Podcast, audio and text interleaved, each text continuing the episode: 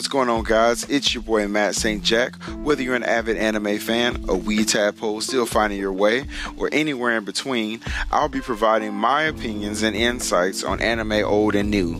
Think Yelp with help from friends and producers from other shows weighing in. I know you can't wait to hear, and I can't wait to tell, so let's get to it. This is Matt St. Jack with Anime Talk. Let's go. I'm Bo Maddox. I'm Ashley Chancellor. I'm Josh. I'm Mark, and I'm slightly lost. and this is Collateral Cinema and Abyss Gazing, a horror podcast. Yay!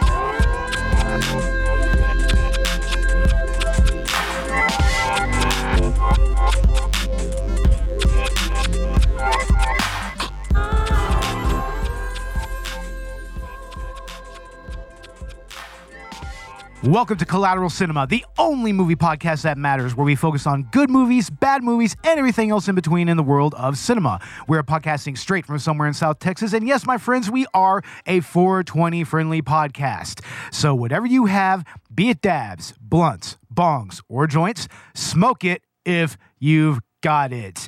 And happy holidays, and Merry Christmas, and uh, happy Festivus to all. Uh, this is the official Collateral Cinema Victims and Villains holiday crossover.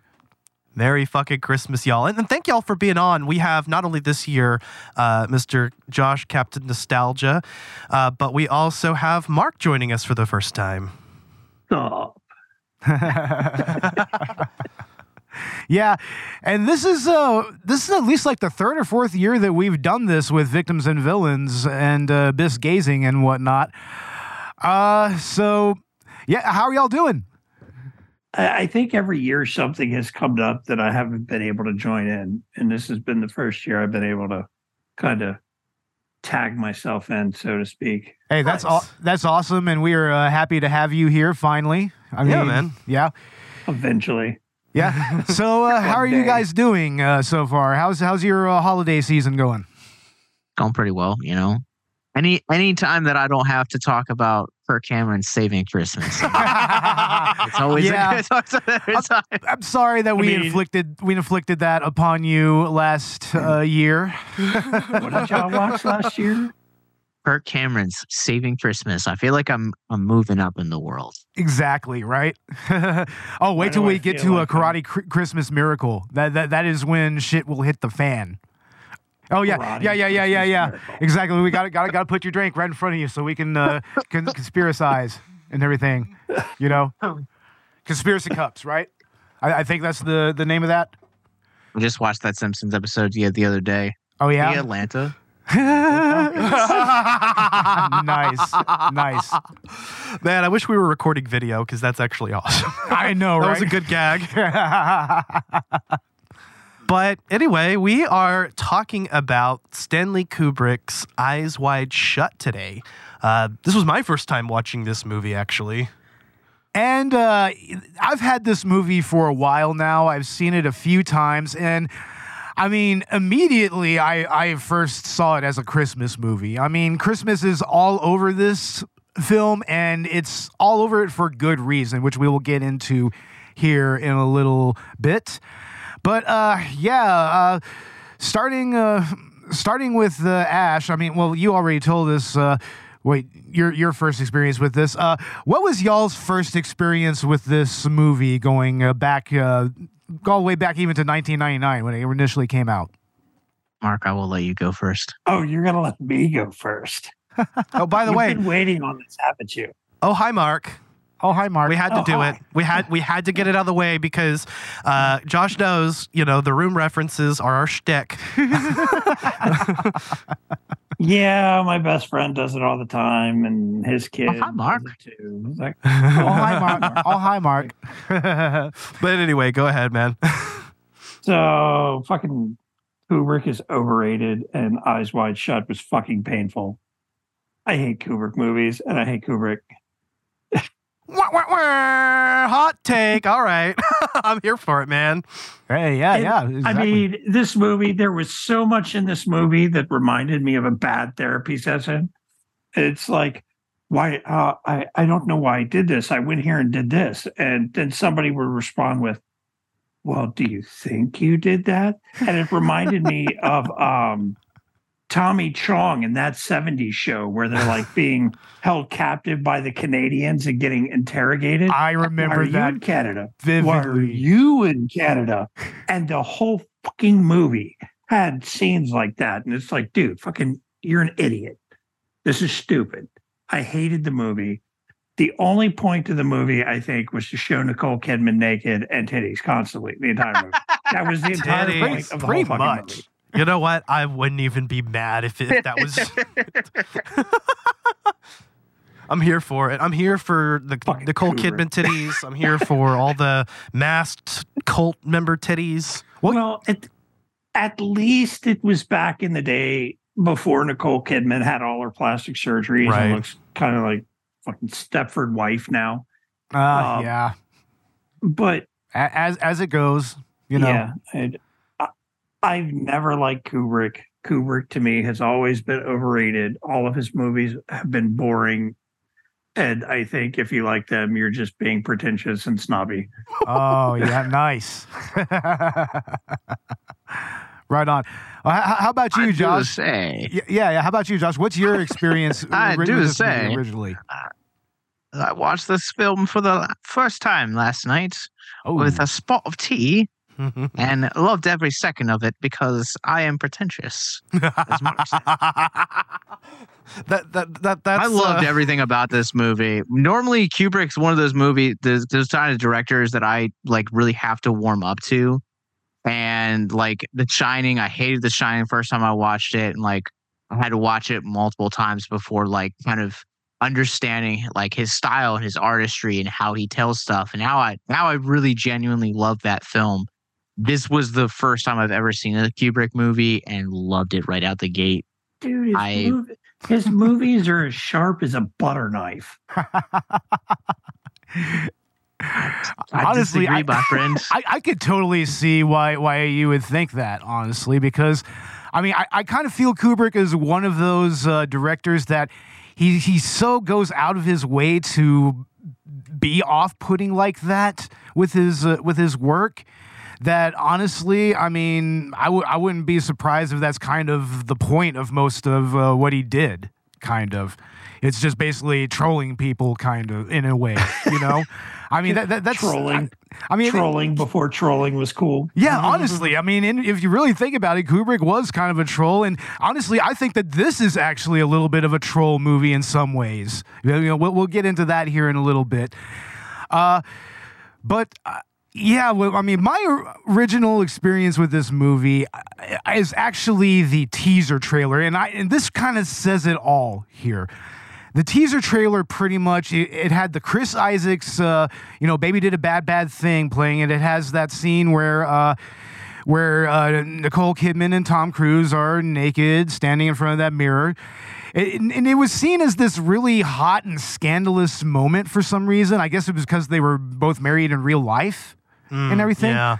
But what's what's telling about that is that that entire that took up that entire fucking trailer, and it's literally n- uh, almost an inconsequential moment in the in the movie. I mean, the song doesn't even come back in the movie in any way after that. It's literally like just a couple of like not even a minute of it. You know? Tom, it's Nicole. Will you come out of the closet, please? Oh my god!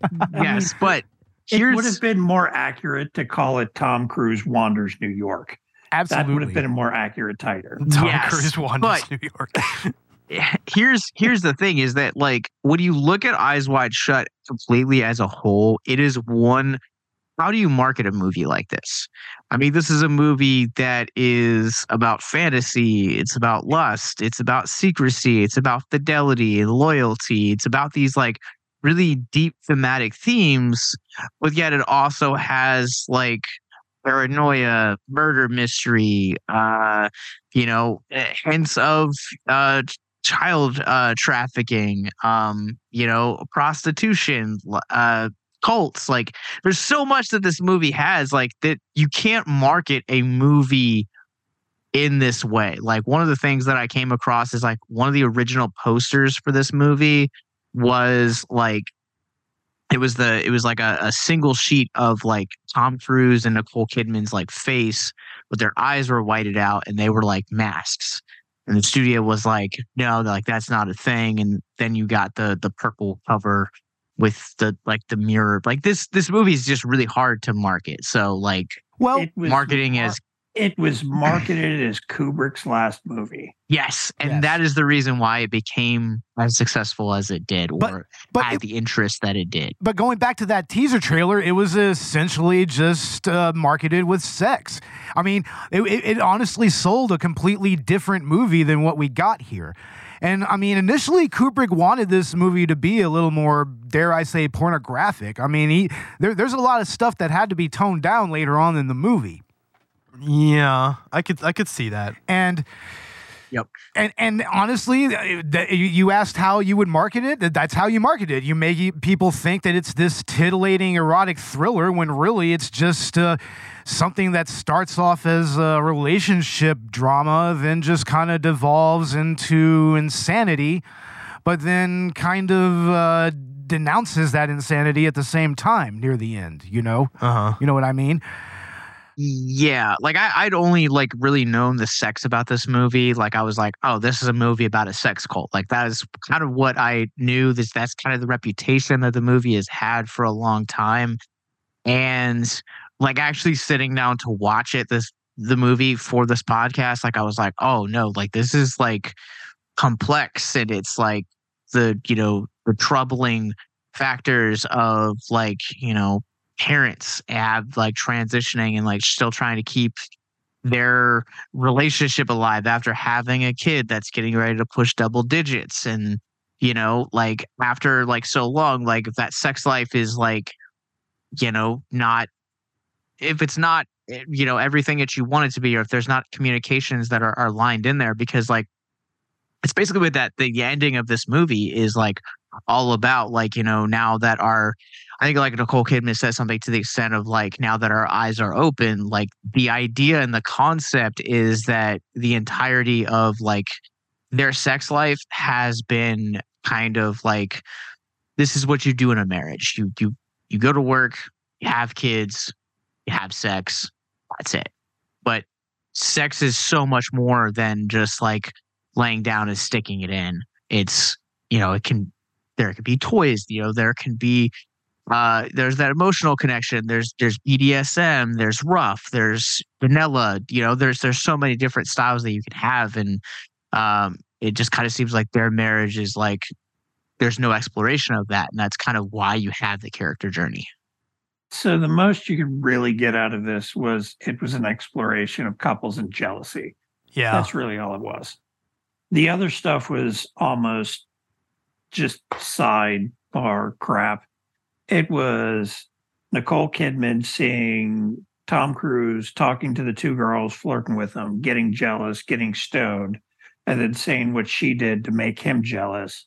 right. So like he Exactly. debates- Exactly. was she not thing. just picking a fight with him? And haven't we all known a woman like that, just trying to pick a fight? That's But- that that's the whole point of the movie is him dealing with being jealous. That's Yeah, it. But We- that we- whole thing doesn't come to. It, you're not wrong. But the whole th- there trying- there a be- you're there is a day- there is This movie isn't There as is- deep as you want it to be. there is a break between uh the party where all of that happens and the next day. I mean, this film largely takes place over 48 hours, but there is a break between that initial jealousy because that whole teaser trailer that Bo was just talking about, that scene in particular is the end of that first night. And then the stoning is the next day. yeah. And that's kind of where everything kind of comes out. The Exactly. stoning. The yeah, stoning. But, but the whole like movie that. is just about uh, about Tom Cruise dealing with being jealous Yeah. of being told a story. It, it's it's 100% basically his him having a temper tantrum because his wife got stoned and punked his ass. They- she punked him bad. I mean, she she she was just like, you know what? There was a guy and he wanted me so badly, and if I wanted him, I could have had him, and I wouldn't have cared. It's like just you know needling him and that. You know, it's like, and that's And just him all- having this was all 'cause bad ego trip over it. That's what all of this boils down to. It's just Tom Cruise tripping about his wife getting one over on him, Yeah. essentially. So, and, and it all started because she got jealous. exactly. That's what started the whole thing. He's like, well, maybe now I'm just gonna So- turn to Scientology, I guess.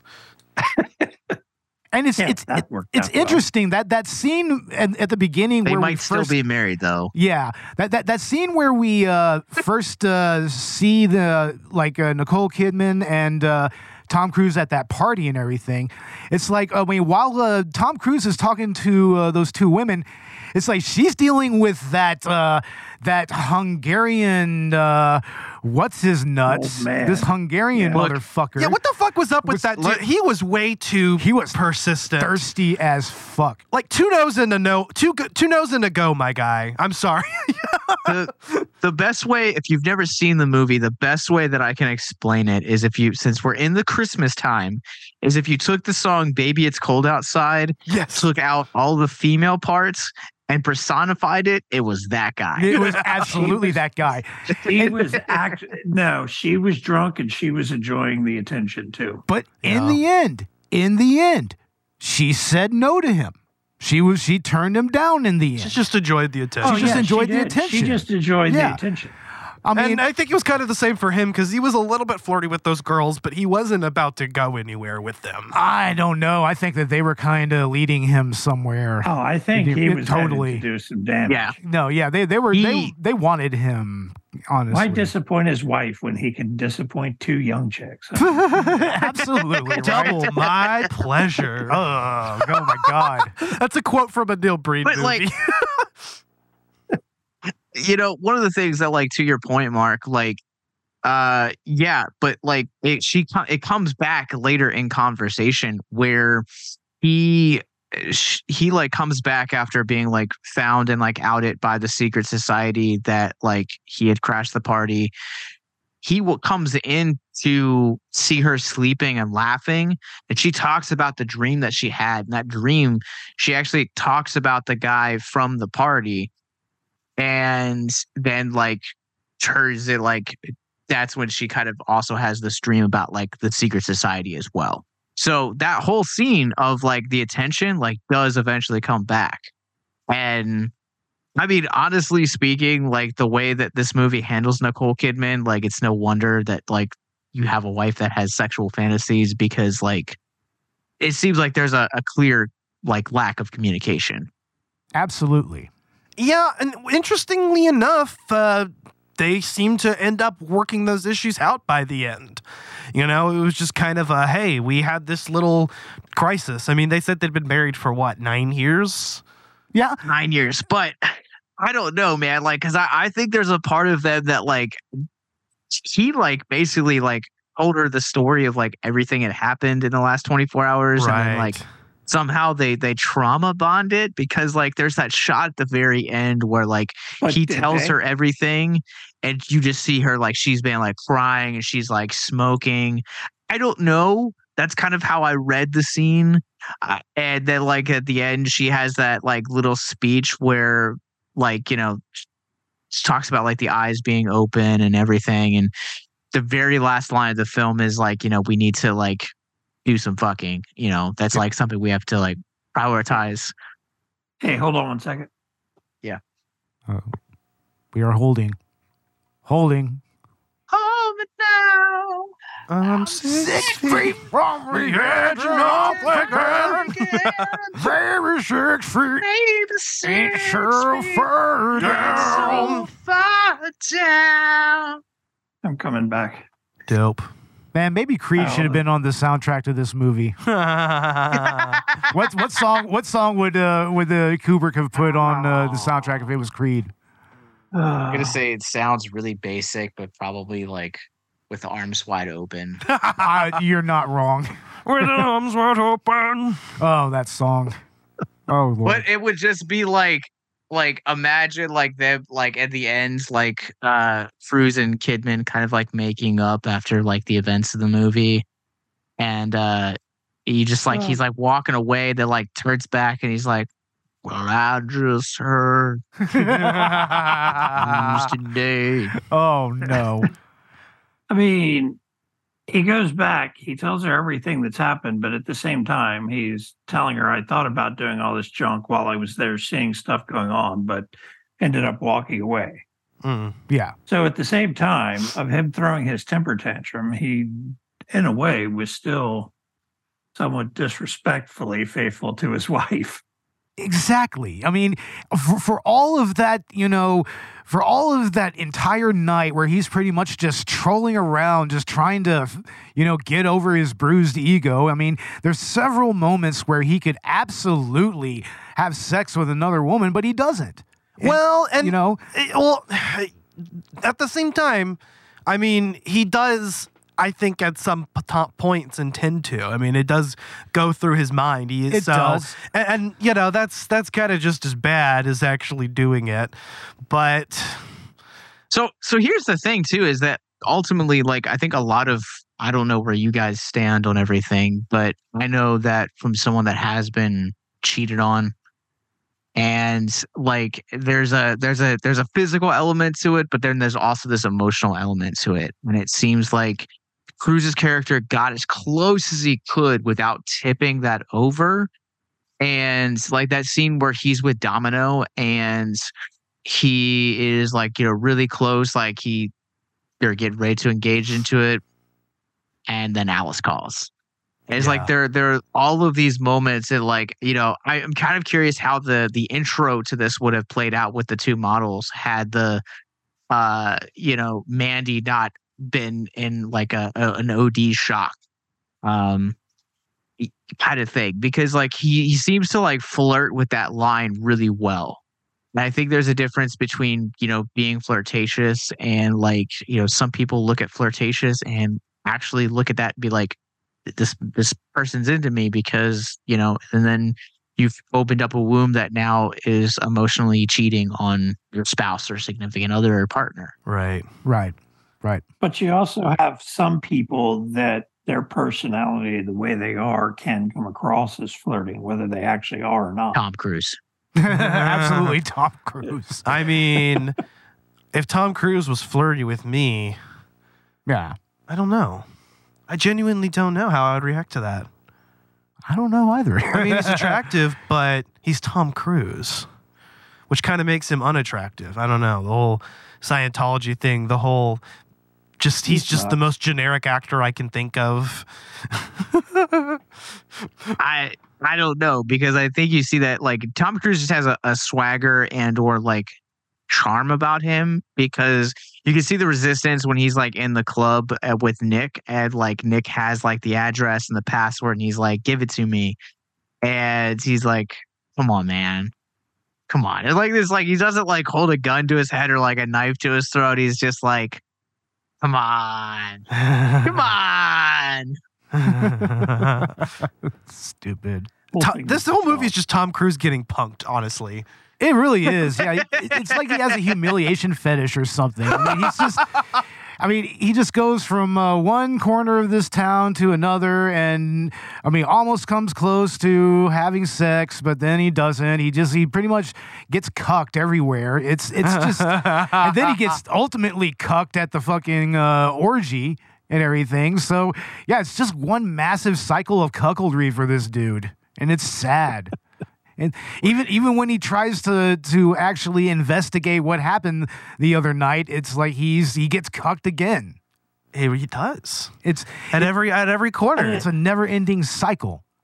It really and then is. It just turns out it was an OD. yeah, It's- right. it's- It wasn't even a murder. It was an OD and a whole bunch of show to scare him away from the cult. It's- Yeah. This movie, this movie not only is a disappointment, but it's watching Tom Cruise be nothing but disappointed for two and a half hours. just pure disappointment left and right. It's like dis- it's like goes to Nicole Kidman, disappointment. Goes to g- goes to Domino, disappointment. Get, get, gets Goes to an orgy. disappointment disappointment. Man, I, that, that is like that is the best opportunity he had. How do you get cuckolded at a fucking orgy? It's I don't know. Only Tom Cruise can do that. Only he could do that in this movie. But I mean, runs, in, runs into an underwear clad Leelee Sobieski. Oh, he just got into yes. his he just got into his head, you know? yeah, And that whole scene, yeah, with Leelee Sobieski, it's like, what? do- For one, what do you think that she whispered into his uh, ear before he she went away? probably tried to make a deal. Yeah, Yeah. A trick. yeah, that's true. Probably, you're probably right. Daddy was selling her to begin with, and Daddy was Boris the Bullet Dodger from Snatch. Absolutely, Bor- it's Boris the Blade. super blast from the past with Leelee Sobieski in this one because she was someone that I feel like at the beginning of the, the turn of the millennium had like trajectory with like Joyride, Glass House, and she was going somewhere, and then like you just just kind of She just- disappeared. I think she just completely retired. Yeah, no, she still works. She just does a bunch of like uh indie stuff now. Oh, that's I thought good. Good, good for her. I mean, at least at, at least she's finding consistent work and everything. Yeah. You know. But Also, Alan Cummings in this movie. uh huh. Sorry. I- Continue, Bo. Oh no, no, go ahead, dude. That's it. I just wanted to bring out the fact that Alan Cummings was. in Alan this Cummings movie. was in this movie. Oh yeah, awesome. so, I, as usual with uh, Kubrick movies, there's a lot of visual storytelling that goes into uh, his work, and this this movie is. Uh, is definitely an example of that. And honestly, the, the, one of the reasons that I chose this as a Christmas movie, not, it's not just because it's it's focused around Christmas uh, in particular. It's that Christmas is used more as a backdrop for uh, the more visual elements of this uh, of this movie, namely all the Christmas lights. Now I. Now I'm, I'm going to be paraphrasing some stuff from uh, Rob Ager. He he uh, kind of went in a little more in depth on, on this. It's uh, it basically the the Christmas lights are supposed to represent like uh, the actual sexual energy and the the illusory fantasy of uh, what uh, Tom Cruise is going through. You know, he's he's basically chasing something that's just a fantasy. It's Huh. it's he- it's like and and whenever you see him chasing that fantasy, like there's always you know a lot of Christmas lights. You know, like I mean going back to the party even. I mean that's awash in a bunch of uh, Christmas lights. Like like whenever uh, Nicole Kidman is dancing with the Hungarian dude, I mean she's just completely just covered in this white you know glowing uh, light all around. It's it's almost like this uh, fantastical kind of uh, dreamlike uh, aura to it. you Yeah. know? And, and and even when you see uh, Tom Cruise actually talking to the girls, it's always uh, with you know a more multicolored Christmas lights. You know, so I mean that's kind of more or less like uh, his uh, basically him uh, being aroused. It's that that's his arousal. You know, and you, you see that constantly throughout the movie. And even when whenever he gets disappointed and he doesn't actually you know have uh, sex with anybody uh, all of a sudden you see no christmas lights. Or if there's any women that aren't necessarily like uh, sexual like sexualized to him there's no christmas lights on you know behind that woman or anything like that. And uh like even even in that very final scene where they're Christmas shopping and the, the- she's he's talking to his wife as they go through uh, as they go through that store, you start to see more Christmas lights, and then where they stop, they're completely uh, surrounded uh, in the behind them with the Christmas lights. You know, with multicolored Christmas lights, and it's kind of, you know, that's his uh, basically their uh, reawakening of their uh, of the sexual side of their uh, of their relationship and whatnot.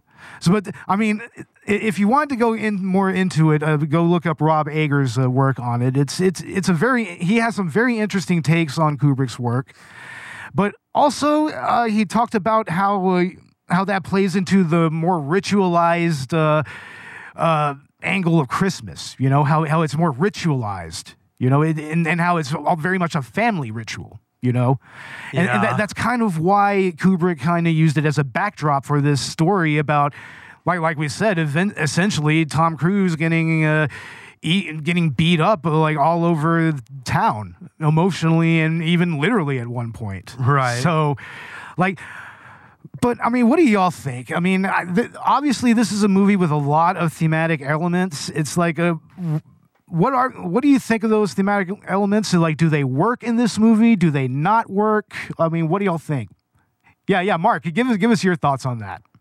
I I I I I see stuff like the, the like you're talking about. This person interpreted it this way, and this is what that's supposed to mean. And it makes me think of a lot of artwork where you hear like these professors and people with degrees talk about he Yeah. used this color to represent this. How do you know they just didn't use that color because they fucking like that color? so how do you know that he just didn't go okay let's make it during christmas um and that's where we're going to shoot it Yeah, well, that's that's semiotics for you, you know. I mean, I, I think people have too much free time to read far too deeply into things that may be much more simpler on the surface well, especially if you're if you're For all someone the like collateral cinema. right. But I mean, I, I I can see that. I mean, especially if you're a uh, YouTuber whose entire uh, you know income is you know you analyzing movies and everything. It's like yeah, you can kind of get into that a little bit of that bubble and whatnot. You know, right. I, I can see that. Well, know? you know, like going back to what Josh said, you know, we're those pretentious fucks Oh yeah, that uh, you know we, we, we look into the, the cinematography, the the, cinematography, the lighting. the lighting. I think, It's like- was, I think that was me that said that. yeah, I mean, I'm, I, I'm a little bit of a filmmaking I said nerd. that I was pretentious because I liked this movie. yeah. Oh, I, I, I'm pretentious because I, I, I see things in this movie that other people don't, and that makes me better than than other people or something. so yeah, It's if if I'm watching a movie, I'm watching a movie to be entertained, not to find the meaning of life.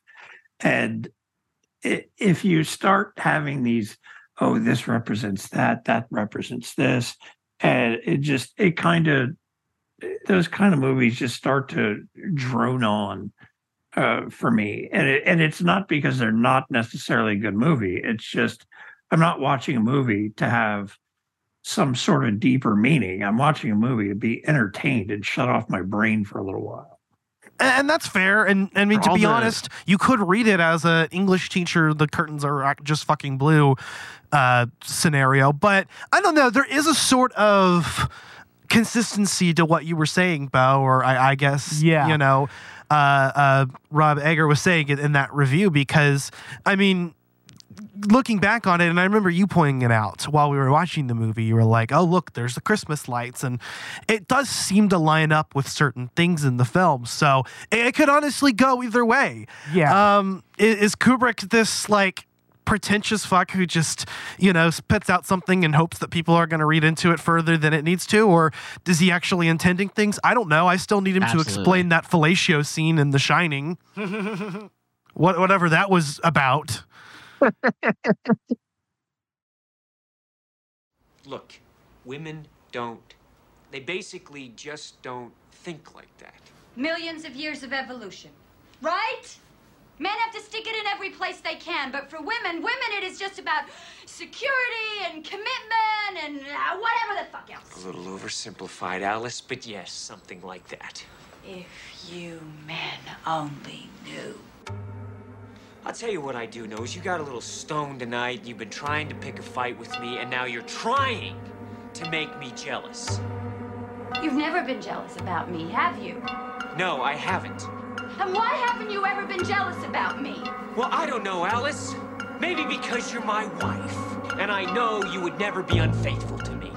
You are very, very sure of yourself, aren't you? No. I'm sure of you.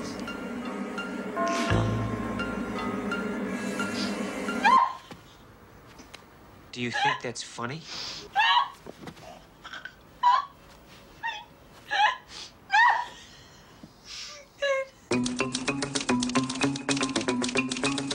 Cloak with a hood and a mask. Okay, I think we'll find something for you. I suppose you'd like the password. If you'd like, sir. Fidelio. Thank you. I don't think you realize the danger you're in now. You've been way out of your depth. You've got to get away before it's too late.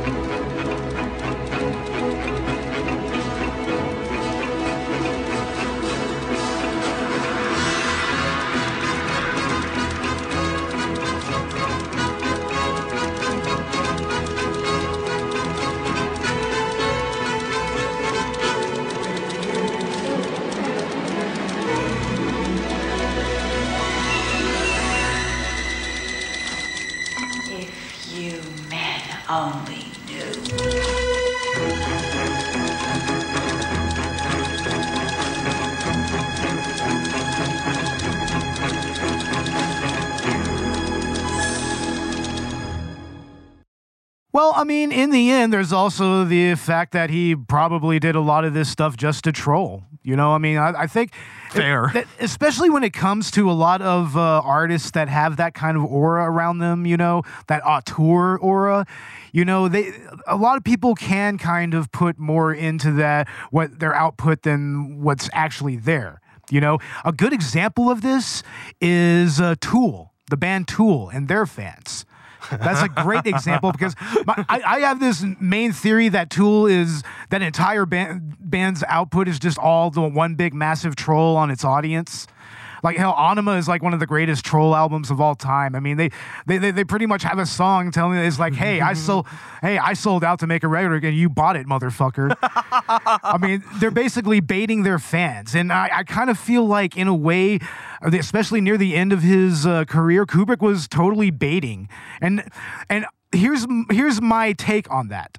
The reason, though, I think that is because of the actual existence of the uh, of the orgy cult in this. Honestly, I think that that's really just uh, him having a taking the piss out of all the uh, more conspiracy theorist minded uh, takes on his work. You know, like like I don't know if y'all remember that movie. Uh, about uh, all the different theories in uh, The Shining, it's, I think it's like Room Two Thirty. Room two three seven. Two three seven. Yeah. If you watch that movie, that movie is a bunch of incomprehensible nonsense. Like the the only thing that they touch upon that might actually be kind of true might be the whole thing about the allegory about the Native American uh, genocide and whatnot. But even that's pretty much been routinely debunked by people who worked on on the set and who were close with Kubrick. So and and and they they even went into like the whole moon landing things where you know they they think that he f- helped fake the moon landing and whatnot. So the the reason why I think that with- why I think that with the the orgy cult is because ultimately it's a conspiracy that goes nowhere. It's even revealed to just be a bunch of bullshit. It, it's like, look, it's it, no nothing happened to like like he he made a like his friend Ziegler. He he had enough plausible deniability there to say that, you know, uh, no, um, Mandy is fine. You know, she she, she overdosed. You know, it's like I mean, she overdosed and she died. Actually, she wasn't fine. I'm sorry. But uh, his, and also saying that uh, his uh, friend uh, Nick Nightingale was just simply sent back to Seattle and everything. But even then, there's still uh, the whole other angle where you know there's witness testimony that they were, you know, maybe in danger. I wasn't know? sure what But- to make of it because at face value, it's just like, yeah, Tom Cruise got totally punked. I mean, they just pulled this whole charade on his ass. But on the other hand, there's just that bit of ambiguity Yeah. of like, you know, there's could be a little bit Yeah. more connected. Yeah, and and I just feel like that that was Kubrick finally just kind of looking at all these idiots talking about you know the deeper meaning of his work and just be like, no, here, here you go. Here's a conspiracy that is literally just a circle. There's there's it goes nowhere, and it's all just a bunch of bullshit. But eh, maybe not. You know, it, it, it was it, it was it was almost like an ass. It was an ass pull almost when you really See, think that's about the it. that's to to to your listeners. Uh, for those of you guys that are unfamiliar with abyss gazing, the relationship that Mark and I have. Mark is the wing it guy. I am the analytical one, one hundred percent. Um, so I definitely read into something like what you're saying here about like the Christmas lights because like there's like you know having that white around like the Nicole Kidman scene in the beginning, like where she's with it, you know, you can definitely see that like ye, she's someone that is having these fantasies, she's being open about them, but not acting on them, right? Yeah. Like, you know, not, but the entirety of like Bill's entire, uh, you know, headspace minus that is like you have these like old timey movies where it's the sailor that she fantasized about and his wife. Like that's the driving force the entire time of like him. Like he's actually like trying to like commit the act. So much so that like when Mandy like actually confronts him at the orgy cult, he basically is like, you know, hey, do you want to go somewhere? Like she's trying to be like serious and like save his life, and he's like, yeah. I'll show you, little Bill. Let's go. Uh, that joke did not age well because of Bill Cosby. I'm so sorry. Oh yeah, no, that, Uh. But uh yeah it's kind of one of those things that i'm like uh you know to a to a degree like kubrick's one of those those kind of guys that like i like the ends where it's kind of ambiguous like you don't definitively know like this points a b and c happened because of x y and c like you know it seems like a little bit uh of like an inconvenience to literally go out of your way to punk one dude Yeah. especially like to have like the elaborate security and stuff like that He didn't. he punked himself. He put himself in all of those situations, and they did. did. all the they did all the crap at the orgy basically to get rid of him. It is really what that was about. It's like you're not supposed to be here. We're going to scare shit out of you, so you don't try to come back. And he kind of takes these little pieces of information and all of his jealousy and paranoia and makes connections that aren't really there. That's all it was. Again, it goes back to us saying that the movie was about Tom Cruise throwing a temper tantrum about his wife making him jealous because she picked a fight. he did it all to himself. he he did. He, he did it like that- you Oh, know yeah, no doubt. one of the things that like i want to say a is like to your point ash of i don't know where you were going with that but like communicate it goes back to the to the to this thing of like communication like sometimes people go through breakups or separations or divorces or you know affairs because there's no communication. Like it's literally the you know some some of this a lot of what the events of this movie could have happened could have been prevented if there was clear communication. Because at the end of the day like even going back to that stoning scene like when he talks about like you know i'm devoted to you like wholeheartedly like 100% and she's like oh well i had a sexual fantasy about like one person like here's the thing is that like i've been married for almost 10 years and you know i don't want to say that like I have I have sexual fantasies, but like I still find other pe- other women attractive.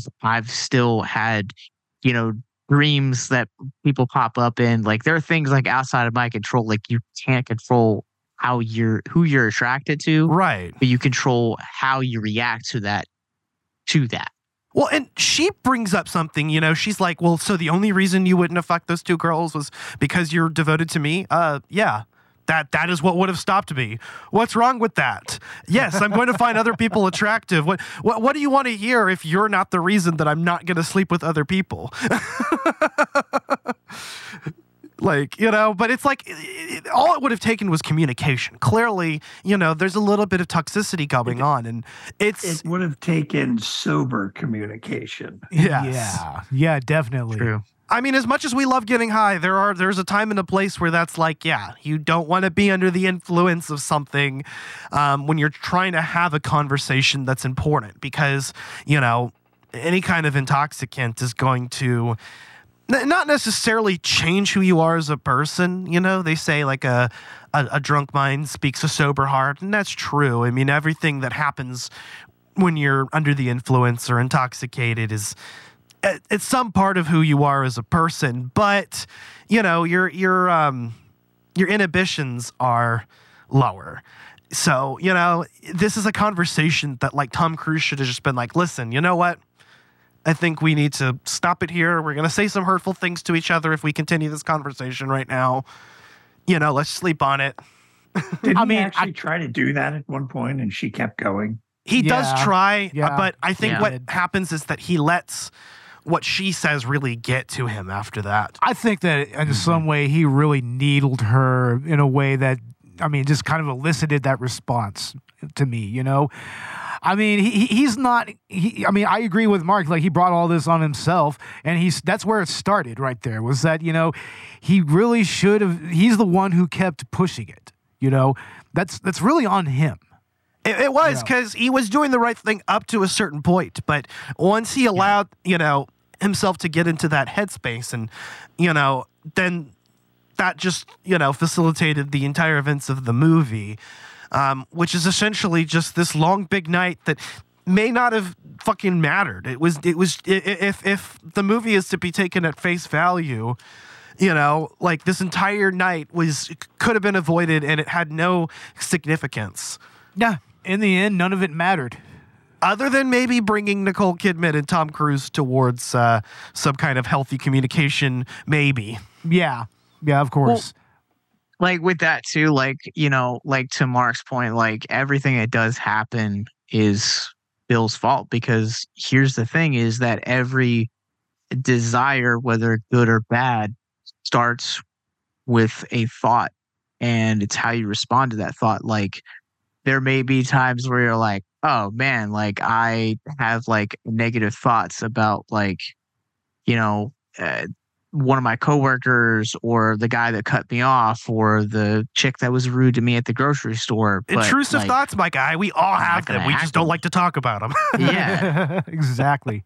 yeah, it's kind of one of those things that it's like it's how it's how you actually respond to them. And you know, this is like a great example of like uh, the importance of like healthy communication, especially in a marriage. If you want a marriage to thrive, a marriage has to be about a husband and a wife, or a wife and a husband, or a wife and a wife, or a husband and a husband, or non-binary, non-binary, whatever. You know, it, it's about two people like communicating yeah. the, the the end of the day like you need to communicate about what you want sexually you need to communicate what you want financially what your goals are what your dreams are what you want for dinner all of that stuff. It is literally just a, a matter of boiling down because the person that you spend the rest of your life with whether you're married or not is supposed to be your best friend. The person that you Yes. share a life with is supposed to be the person that you is your ride or die. At the end of the day that is what matters. And if it is if it is not is anything less than open communication if there's any any inkling of bitterness hatred whatever i cannot recommend counseling enough Yeah. Oh, 100%. I Oh, mean, yeah. I in retrospect, you know, counseling could have could have uh, done a lot of help for my situation, but you know, Well, you I- also you also have to have two people willing to go to counseling That's Right. accept it. Exactly. And that's the hard part is accepting your part of the responsibility. Yeah. And you know, like your significant other, like you were saying, Josh, should be your best friend. They should be the person that you can talk to about your intrusive thoughts, even if your significant other isn't the one person that you feel comfortable enough to divulge it, that kind of information, you know. It, I think that, you know, you should be able to have conversations and and be able to to communicate um issues. Absolutely. And just Communicates bad thoughts. And, and just the fact that this whole situation uh, just flared up the way that it did, just kind of, I mean, what does that really say about uh, uh, their relationship? About I think we live in a society. we live in a society. Oh yes, definitely. I mean, what does that really text. say? What does that really say about their the na- the nature of their relationship? Period. It's like it obviously wasn't really you know foundationally strong to begin with.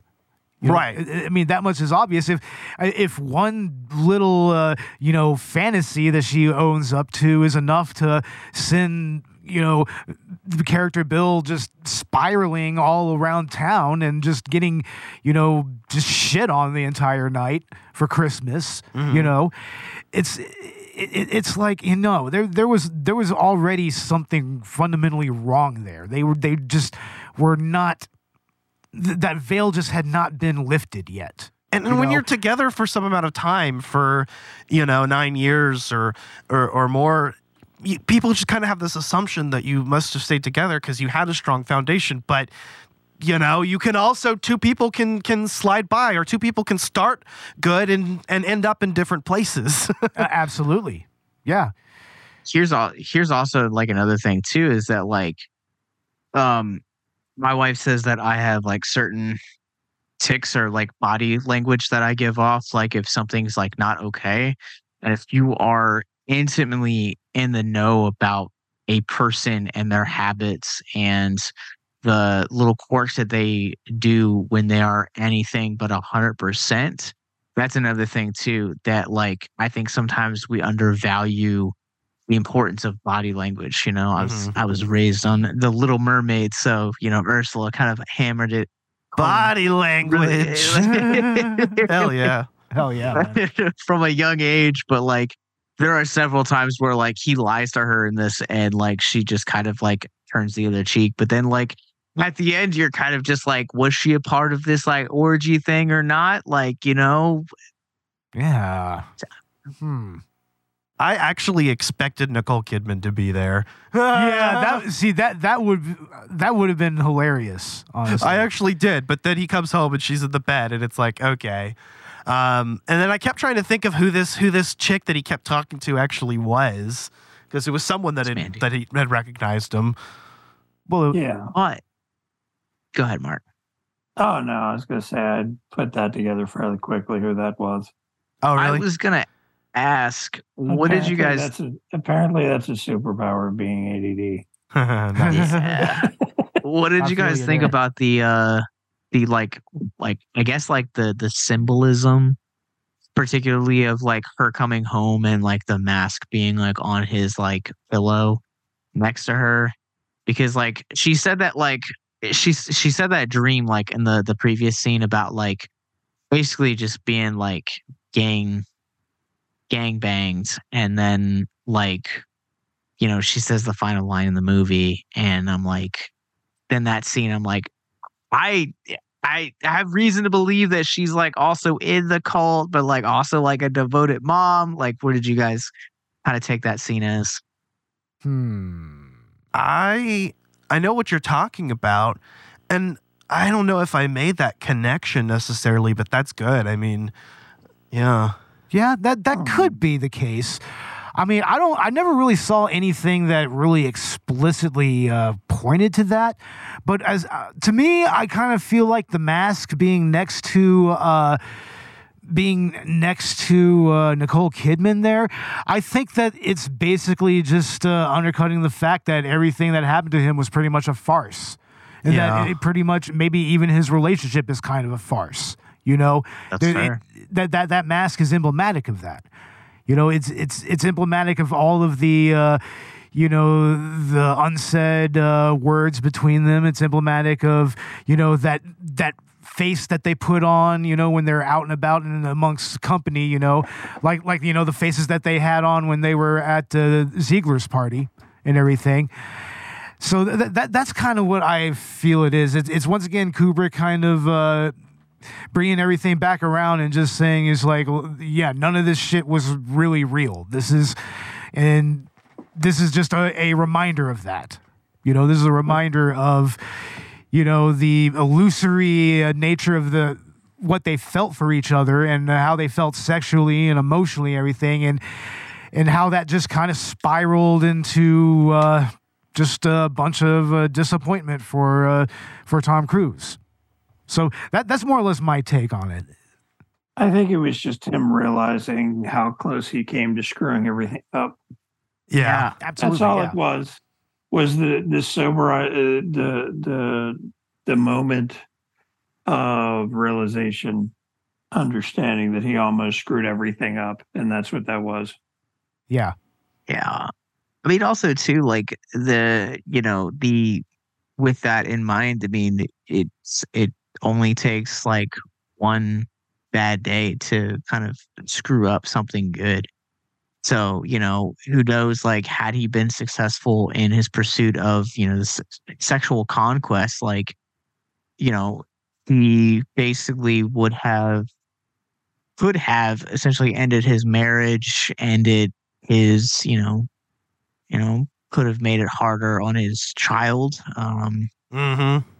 You know, and stuff like that too. So it's like, uh, I think, I think some, I can't speak for everyone, but I, I, I have like sometimes like the way that I over analyze movies, as I've made known on our podcast, is that like, you know, I, I make some of those uh, decisions, similar decisions in life, to where like I'll over analyze stuff just because like you know sometimes it's going to be like all right well in six weeks how's this going to affect my mental health or you know Yeah. how if i did this how is this going to affect my my marital health or you know our sexual health or you know or religious health or anything thereof you know kind of like really thinking about like the lasting consequences of every choice Right. I mean, as somebody who's autistic, I definitely overanalyze things a lot as well. That's that's actually it's it's easy to overthink certain things in life. It really is. honestly. You know, even if you're not that kind of deep analytical, uh, you don't have that type of mindset. You know, I mean- it, it, it's easy for anybody to do. Yeah, I think that So- that's that's one thing that maybe this movie hammers home is that almost that any any like this could have happened to almost anybody, you know. Yeah. Uh, on you know, in a way, like Could it? Tom Tom Could Cruise and Nicole Kidman represent a very average couple, I think. with uh the only thing that's not average about him is the uh man maybe maybe this was different in 1999 but uh the way that he just is able to like it just seemed like his wallet was just like endless Oh Uh, yeah. like- well, okay, way- he, he's a like, doctor. oh. That, that is a big big diff. Actually, they're not very average at all, are they? I mean, they're They're definitely a, a little on the upper crust of society, a little bit. m- m- maybe like average upper class. I mean, close Couple. enough, close enough that they're basically just you know one friend away from a uh, supposed sex orgy cult. You oh, know, R- right? so you know Yeah. apparently they're that Yeah, kind of upper like- crust. but you know, it's rich people. What do you expect? Th- This couldn't have happened to anybody. i mean i've only had like five or six friends in sex cults so Well, I think what I mean it was that this, not this specific situation could have happened to anybody, but it's the type of intrusive thoughts that I think a lot of people have, you know, and it's an average setup in that respect. yeah i was gonna say like I, I think like the shining's like another great example because like you think about the relationship between like isolation and mental health like there's something with it inna- innately within us that is like trying to like you know have to be connected to other people and if we don't like have that connection then with the exception of mark uh you go you go crazy you know that? you, What does that mean? you live in the middle of nowhere my guy you don't like I'm not people in the middle of nowhere. I'm on the edge of nowhere.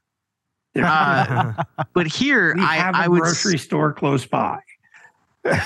is close by 20 minutes No, is it a half 10. hour it's Okay. ten. But it takes five minutes to get out of the neighborhood. basically what i was trying to say is like I, I agree like this is a story that could happen to any man like you make one bad decision and that temptation just kind of leads you down this rabbit hole that you eventually find yourself in Yeah. Yeah. 100%. 100%. Well, anyway, I think that uh, we can go ahead and start wrapping things up. I think it's been over an hour now. Yeah. Uh, we'll go ahead and get into final thoughts on this movie, and we'll go ahead and start with the uh, Abyss Gazing and everything. So, uh, Josh, Mark, uh, we'll, we'll go and start with y'all. I hated it. I will probably never watch it again unless I'm forced to. Oof. crack snuggles happy 100 coming up Ooh. Uh, i really loved this movie yourself. Uh, uh, I I really love this movie. I think this was a really high note for Kubrick to end his career on. I really, really wish that um, Tom Cruise still did weird roles like this. Like he wasn't just about like Mission Impossible, but like took chances like this Vanilla Sky, Collateral. Um, this is able to like kind of showcase his like weird range of emotion that he's got, and I think that's really dope. Yeah. Anyways, that's uh that's my my thoughts. Right on. I right feel on. like they're going to put out an advertisement picture of you on like the vampires on the balcony, like you at Halloween when everybody else is like, Yay, Halloween. And you're like this year round. They're just going to Photoshop your face on top of one of those. That's going to be our thumbnail. Yeah. right on. Well, uh, Ash, how about you? What's your what are your final thoughts? Yeah. As for my final thoughts, um, yeah, I mean, I'm fair, fairly new to Kubrick films, actually. I think, you know, I only recently saw The Shining for this podcast, and this was the first time that I saw Eyes Wide Shut. Um, but as a Christmas movie, uh, I I think it's it's a I don't know. It, it highlights some uh, some interesting, provoking uh, thoughts that might crop up around the holiday season. Honestly, and I, I do think that it has something. Um, I think that Kubrick actually actually meant something by this. Yeah. I, I think that there was some intention here, but I can also see where like he might have just been trolling everyone. I mean, this was his last film, so. yeah, definitely. but um i mean overall i i was i was hooked into it i had a good time with it um will i watch this every christmas i don't know Yeah, definitely. well, as for as for me, I, I feel like this is honestly really one of Kubrick's more um, more approachable movies. You know, more mainstream. Even dare I say?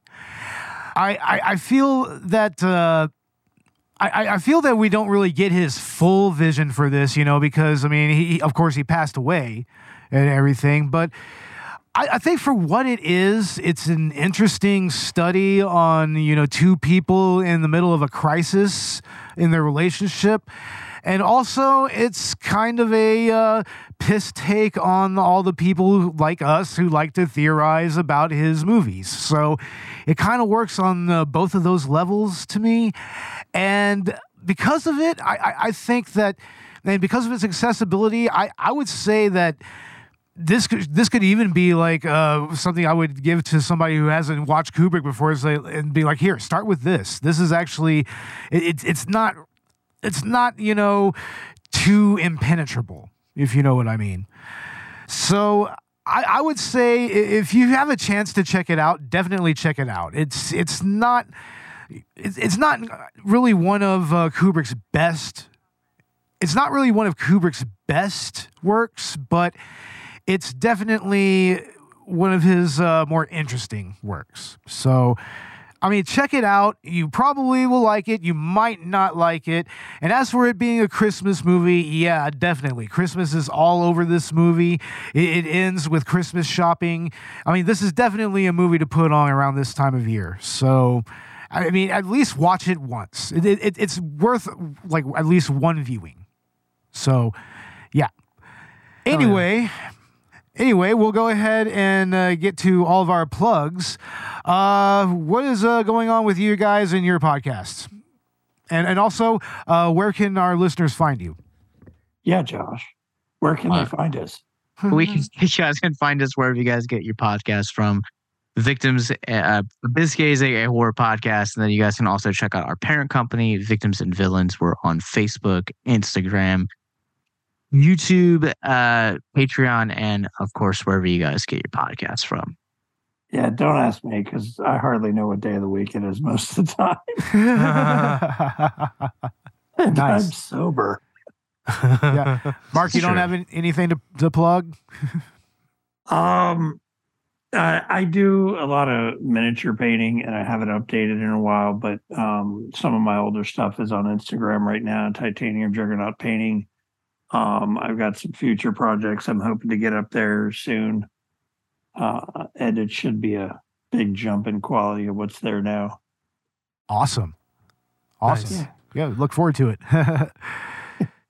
All right, and uh, Ash, what's going on with Collateral Gaming? Well, this month uh, we are doing Zelda month. Uh, we finally got out both parts of our Spider-Man 2 review, which was our November content. So, uh, finally moving on to December's content. Um, so, uh, by the time this is out, we should have Oracle of Ages out, part one, and then uh, by the end of this month, part two on Oracle of Seasons. Uh, and then uh, for our holiday special, we are going to be talking about the 2000 The Grinch video game. So the adaptation of the Jim Carrey movie, which we covered game. together, I think, in our first crossover, right, Josh? We did. We did indeed. That's a great game. Is it okay? Because I have barely played any of it, um, and uh, but I'm going to be playing the Dreamcast version. I'll be emulating it. Um, nice. Yeah. And uh, Zach recommended it, my co-host on Collateral Gaming. Uh, so stay, stick around for that. Uh, on both Collateral Gaming and Collateral Cinema, we should be doing uh, some kind of year in review episode where we cover any movies or games that um, you know we would have liked to talk about, but we just didn't get a chance to that came out this year. Yeah, and th- you, you probably expect that maybe a little uh, closer to a- after the first of the year, maybe. Yeah. And uh, we're Collateral Cinema. Uh, we still have our Neil Breen episode that we need to release, and uh, we will also be. Uh, uh, joined by Dads from the Crypt to talk about the The Wicker Man 2006 with Nicolas Cage. It's a part of our Bad Movie December, and uh, also uh, I think that we might do a director's cut Christmas episode. Of we're talking about more Adult Swim Christmas episodes. Uh-huh. So I, I think we're going to talk about the Boondocks. We're going to talk about Stroker and Hoop, and we're going to talk about uh, Rick and Morty. That so look for that.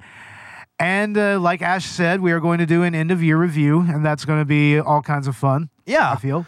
Yeah, just kind of compiling together anything that uh, we we we would have wanted to talk about. You know, anything that the that each of us have seen. I know Robert has been showing us Gran Turismo. Oh yeah, that that that is an amazing movie. It's a movie about the the, the evolution of gamer to racist. Gamer to racist, exactly. Well, it's, it's actually based on a true story. It is based It on a true story. It is, and apparently the uh, the the actual uh, dude is based on. He was the one that did all the actual stunt work and the cars and everything. So that's actually it was him a- on the tracks. Nice. It was a kid that was big into racing simulators.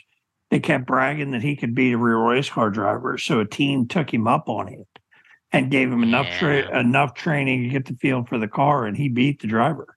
That is Yeah. awesome. Hell yeah.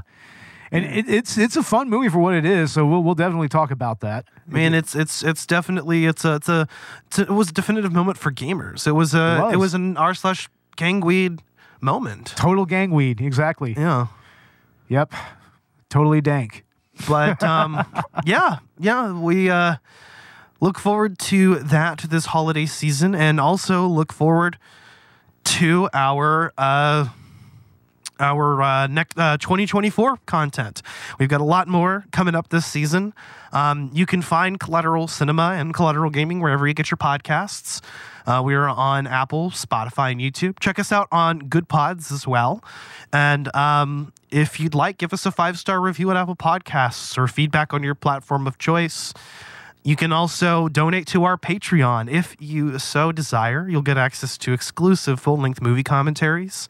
And we also have a buy me a coffee if you just want to donate just some money for, to us to help us out and help us grow our community and whatnot. And uh, also uh, check us out on our Spreadshirt store. We have uh, we do have swag available. So uh, if you're a fan of the show and you want uh, some sweet Collateral Cinema uh, gear, check us out. Collateral Media Podcasts on Spreadshirt. And uh, and also, yeah, you can find us uh, on all the social medias, and and also uh, like and uh, subscribe to us on YouTube as well. Yeah, I'll get the YouTube shit updated soon. I know there's a lot of missing episodes from last season and this season. Uh, maybe further back. I need to go back and like really update it because not everything gets auto uploaded because there's weird. Yeah, there's weird uh, data restrictions on that. Yeah, but uh, yeah, we'll we'll get that updated soon. Uh, go check out our uh, shitposting group on Facebook, Collateral Media Podcasts. Collateral Media Podcast, yes, on Facebook, and also find us on Instagram as well. Hell yeah. Well, all right, guys. Uh, anything else to add? Happy holidays. Happy holidays. Oh yeah. Happy holidays, everyone. Um, Merry Christmas or happy whatever you celebrate because it's just a great time to, to be, um, you know, like I'm back home, you know, in uh, Lake Hills with my buddies, with my family. Uh, I get to work the last two weeks of this month remote, so that's been fucking great. Oh yeah. just just to, to spend time with my kiddo and my my friends and family, and you know, watch uh, good movies, watch shitty movies, play games, Play to talk about them. exactly. exactly. That, that that's how it goes. That's what, that's the life of the life of collateral media. But anyways, uh, with all of that said, I'm Bo Maddox. I'm Ashley Chancellor. I'm Captain Nostalgia. I'm that guy, Mark. Oh hi Mark. Oh, hi, Mark. Oh, hi, Mark. And this was Collateral Cinema and uh, the Abyss Gazing Podcast. It's like happy holidays, everybody. Stay safe. feel like crying. I feel like crying.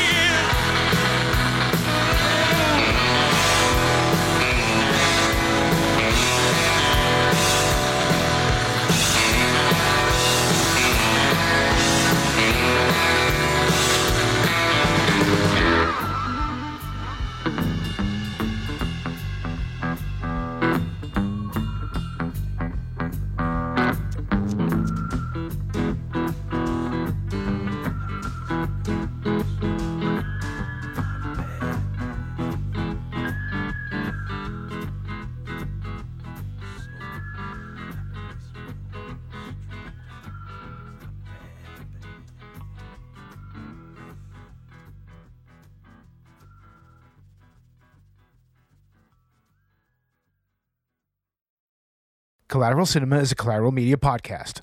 All music and movie clips are owned by the respective creators and are used for educational purposes only. Please don't sue us. We're poor.